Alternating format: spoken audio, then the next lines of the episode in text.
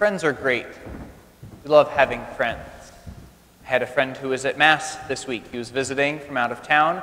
I introduced him at Mass, and Ellie O'Reilly came up to me after Mass and she said, Father, you have friends. I'm surprised.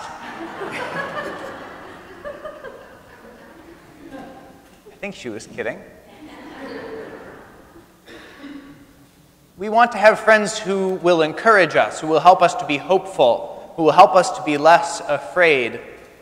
But I had a friend recently who was talking to someone he knew. He was sharing with this person some things that gave him hope, uh, that gave him a little bit of peace. And this person said to him, Well, it's good to be afraid.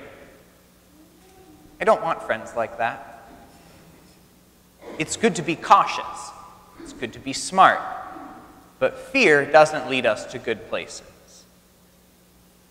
If you meet someone today who is joyful, you could conclude one of maybe three things. You know, fear and joy, they can't coexist.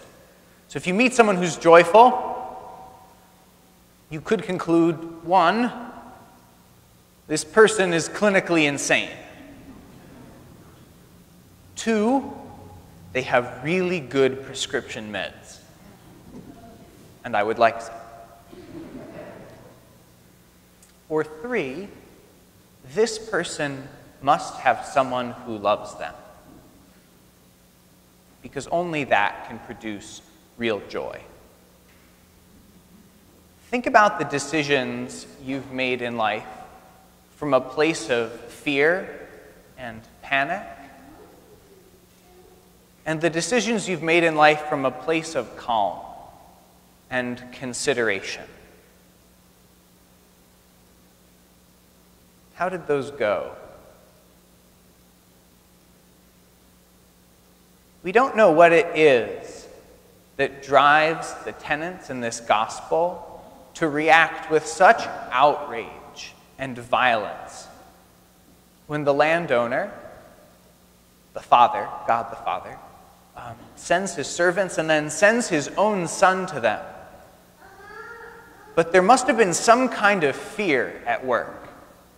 And we can be like this that when we're presented with the love, the generosity of God coming into our, into our lives, he sent his own son to live with us, suffer, die, and rise for us.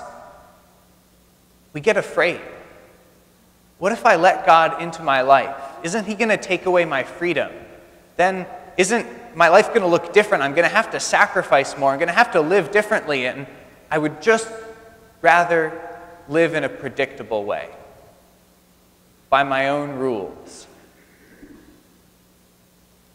And St. Paul, he knows that fear we have in our hearts, which is why he says this extraordinary thing have no anxiety at all but in everything, by prayer and petition, with thanksgiving, make yourselves known to God.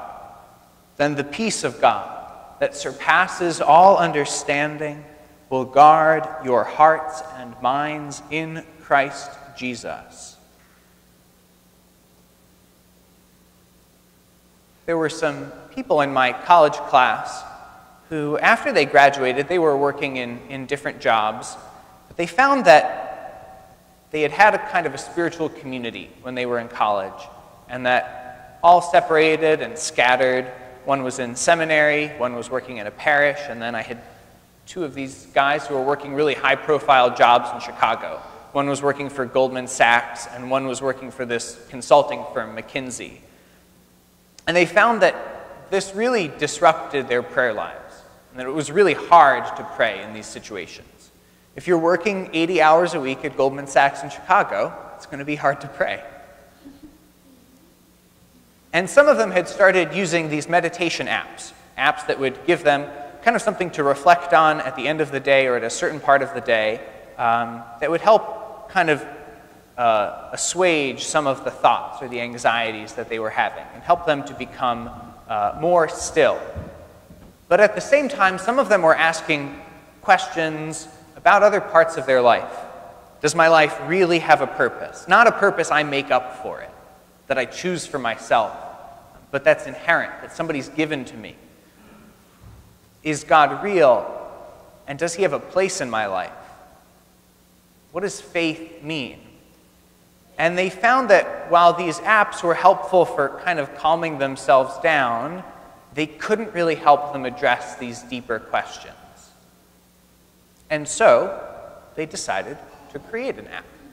It's called Hallow, H A L L O W. It's a Catholic prayer and meditation app. And some of them were the people who were visiting me this week, and we were just kind of marveling. Whoever would have thought when we were in college that they would be at this point doing this? It's been around for about three years and has been used over a million times. There are thousands of people using this app. That's what happens when we give God permission and when we aren't afraid. That happened because these people were open not to ruling their own lives. So, when we're afraid, if we're anxious, as so many people have been over the last six months and beyond, how can we respond to that in faith? Here are just three little kind of practical tips. I don't have all the answers to this. These are just some things that seem to be helpful. One, it's just good to acknowledge that we are not all powerful. God is all powerful, and we are not. He loves when we admit this. This is very precious to Him. And so it can be helpful for us to identify what is the fear? What's the specific thing I'm afraid of? Because often we run around kind of just being afraid, but not knowing what we're afraid of. And then once we've identified that, kind of to ask ourselves in this situation, with this fear, what circumstances can I control and what can I not control? Because we can spend a lot of time in life trying to control things that are uncontrollable. And that's exhausting. God didn't make us for that. So it's helpful to acknowledge when there's something we can't control and to act on what we can. The second thing is to bring this fear uh, into our prayer lives. I feel that way a lot.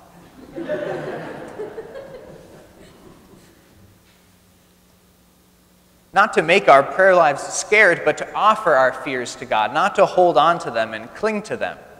There's a simple prayer that I'll often recommend to people in confession. Um, it's just helpful to kind of have a little, a little structure for a prayer like this.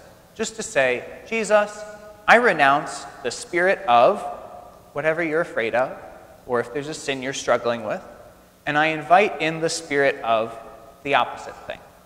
Jesus, I renounce the spirit of fear, and I invite in the spirit of trust or truthfulness. And even just having a small prayer like that can be very stabilizing.